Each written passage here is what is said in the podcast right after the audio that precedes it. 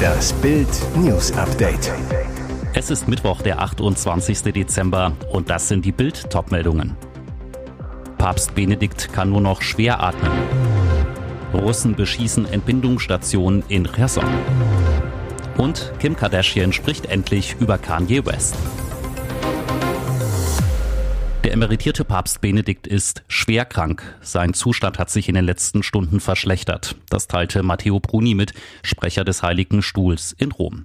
Der Ex-Pontifex soll schon seit den Tagen vor Weihnachten Atemprobleme haben, wie die Agentur ANSA unter Berufung auf qualifizierte Kreise berichtet.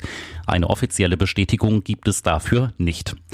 Die Situation sei für den Moment unter Kontrolle, sagte Bruni. Benedikt wird ständig von Ärzten im Kloster in den Vatikanischen Gärten überwacht, wo er seit seinem Rücktritt im Jahr 2013 lebt. Papst Franziskus eilte an die Seite seines Vorgängers. Auch Benedikts engster Vertrauter, Erzbischof Georg Genswein, ist nach Bildinformationen bei ihm und betet für ihn. Franziskus bat bei einer Generalaudienz am Mittwoch um Gebete für Benedikt. Denkt an ihn, er ist sehr krank und bittet den Herrn, ihn zu trösten und zu unterstützen in diesem Zeugnis der Liebe zur Kirche bis zum Ende. Bei diesen Bildern werden schlimme Erinnerungen an den 9. März wach. An diesem Tag bombardierten die Russen wissentlich und gnadenlos ein Geburtskrankenhaus in Mariupol. Eine Schwangere und ihr Baby starben, es gab viele Verletzte. Jetzt bombardierten Putins Truppen wieder ein Krankenhaus mit Entbindungsstation, und zwar in Cherson. Von Dienstag bis Mittwochmorgen feuerte Russlands Artillerie 33 Raketen auf zivile Ziele ab, wie der ukrainische Generalstab der südukrainischen Stadt mitteilte. Vor dem Angriff schafften es die Ärzte noch, einen Kaiserschnitt zu machen. Wie durch ein Wunder wurde niemand verletzt. Auch an Heiligabend richtete die russische Armee ein Blutbad unter den Bewohnern Chersons an. Sieben Menschen starben bei dem Beschuss der Innenstadt, 58 wurden verletzt. Die Regionalhauptstadt Cherson wurde erst vor einem Monat durch die ukrainische Armee befreit. Weil die Behörden in Nordrhein-Westfalen zu langsam gearbeitet haben, mussten in diesem Jahr fünf Straftäter aus der Urhaft freigelassen werden, darunter ein mutmaßlicher Kinderschänder. Die Delikte der anderen aus der Haft entlassenen Drogenhandel, bandenmäßige Umsatzsteuerhinterziehung sowie Bandendiebstahl. Die Empörung bei der Opposition ist riesig. Mark Lübke, innenpolitischer Sprecher der FDP-Fraktion, der Rechtsstaat macht sich nahezu lächerlich, wenn er Falschparken immer schneller und härter verfolgt, während er bei kriminellen Straftätern nicht konsequent mit Hochdruck arbeitet. SPD-Vize-Fraktionschefin Elisabeth Müller-Witt nennt es skandalös. Der Personalmangel in der Justiz zeige, wie dringend notwendig es ist, nicht nur Stellen im Haushaltsplan zu haben, sondern sie mit realen Menschen zu besetzen. Zum Glück hat keiner der freigekommenen Verdächtigen das zur Flucht genutzt. Diejenigen in Sachen Kindesmissbrauch und Drogenhandel mit Waffen sind inzwischen verurteilt worden. Notarzteinsatz am frühen Morgen. Ein Obdachloser wurde in Dresden in einer Müllpresse eingeklemmt. Zuvor hatte er in der Papiertonne geschlafen und wurde dann unbemerkt in den Laderaum des Müllwagens gekippt. Der Unfall ereignete sich gegen 7.30 Uhr im Stadtteil Pieschen. Zwei Arbeiter hatten gerade eine Tonne Altpapier entleert, als sie Schreie hörten. Zunächst konnten sie die Hilferufe nicht zuordnen, aber als sie nach kurzer Zeit noch immer zu hören waren, kontrollierten sie den Laderaum des Müllautos. Sie fanden einen Mann, der mit dem Fuß in die Müllpresse geraten war. Sofort riefen sie die Rettungskräfte. Ein Sprecher der Feuerwehr erklärte, der Patient wurde über die Leiter gerettet und dem Rettungsdienst übergeben. Glück im Unglück. Der Mann trug lediglich eine Fußverletzung davon. 22 Feuerwehrleute waren bei seiner Rettung im Einsatz. Ein Notarzt versorgte den mutmaßlich obdachlosen Mann umgehend und brachte ihn in ein Krankenhaus. Ein Mitarbeiter des Entsorgungsunternehmens erlitt einen Kreislaufkollaps und wurde ebenfalls medizinisch versorgt. Er rastet regelmäßig aus. Sie hält sich immer zurück. Nun bricht Kim Kardashian ihr Schweigen und spricht erstmals ausführlich unter Tränen über die schwierige Zeit nach der Trennung von ihrem Ex-Mann Kanye West. Der Podcast von US-Moderatorin Angie Martinez heißt In Real Life, also im echten Leben. Über genau das spricht Kim in der aktuellen Folge.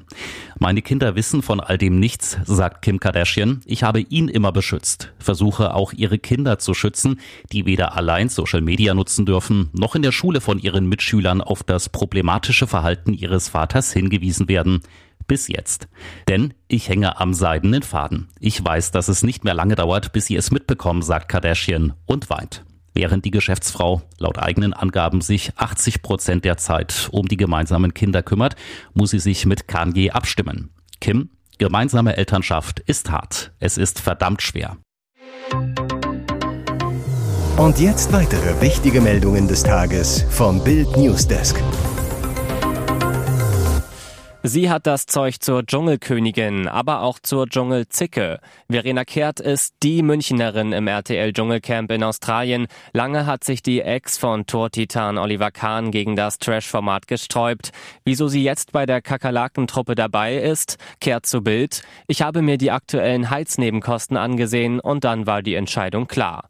Und auch ihr liebster Mark Terenzi hat Verena einen Anstoß gegeben.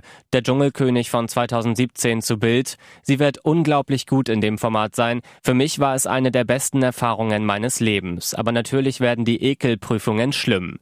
Kehrt nimmt die Frage nach Spinnen und Schlangen noch mit Humor, witzelt, mit Wäschespinnen und Warteschlangen hatte ich noch nie was am Hut. Und was will sie jetzt werden? Dschungelkönigin oder Dschungelzicke? Zickenkönigin lacht sie laut.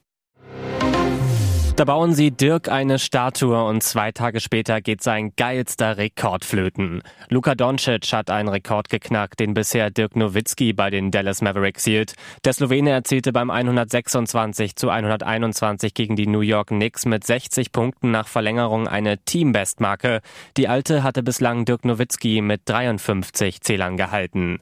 Dank 21 Rebounds und 10 Assists kam Doncic zum siebten Mal in dieser Saison auf ein sogenanntes Triple-Double mit zweistelligen Werten in drei statistischen Kategorien.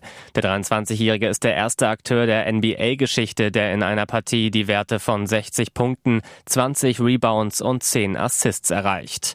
Nach dem Spiel sagte er, ich bin verdammt müde, ich brauche zur Erholung ein Bier. Prost.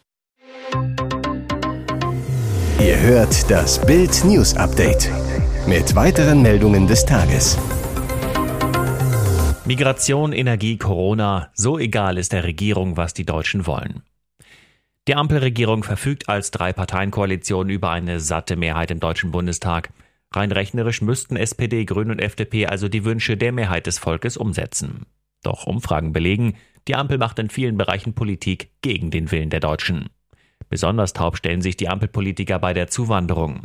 Wie eine YouGov-Umfrage zeigt, finden 44 Prozent der Deutschen, die Bundesregierung solle Einwanderung erschweren. Für eine Vereinfachung sind nur 20 Prozent. Klartext, die Deutschen wollen weniger Zuwanderung, aber die Ampel will Einwanderung erleichtern.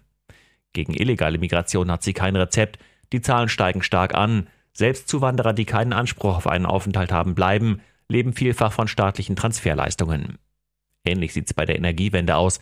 Selbst in der schwersten Energiekrise seit Jahrzehnten beharrt die Ampelregierung darauf, Deutschlands verbliebene drei Atomkraftwerke abzuschalten.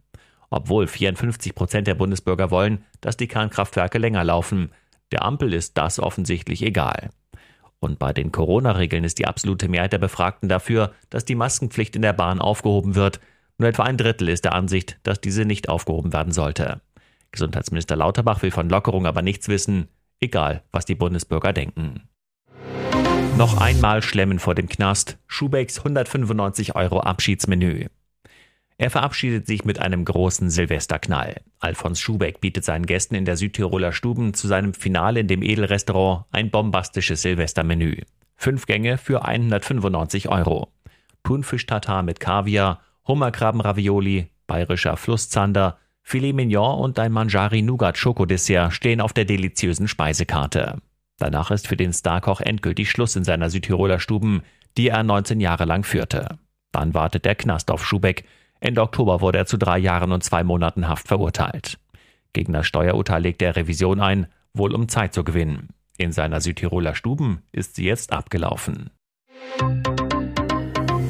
Hier ist das Bild News Update. Und das ist heute auch noch hörenswert.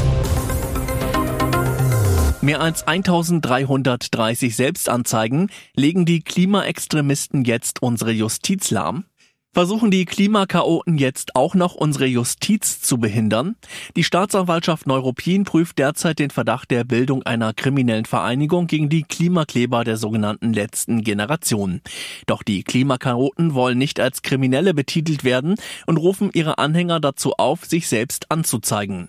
Bisher haben sich mehr als 1330 Unterstützer der Gruppe selbst angezeigt, angeblich um eine vollständige Prüfung zu beschleunigen. Aber in dem Info-Chat-Kanal der letzten Generation wird das eigentliche Ziel der Klimakaoten klar benannt, die Ermittlungen zu erschweren. Angeblich würden die Klimakleber nur zivilen Widerstand leisten, die wahren Kriminellen seien die Regierungen, die uns in den Klimakollaps rasen lassen.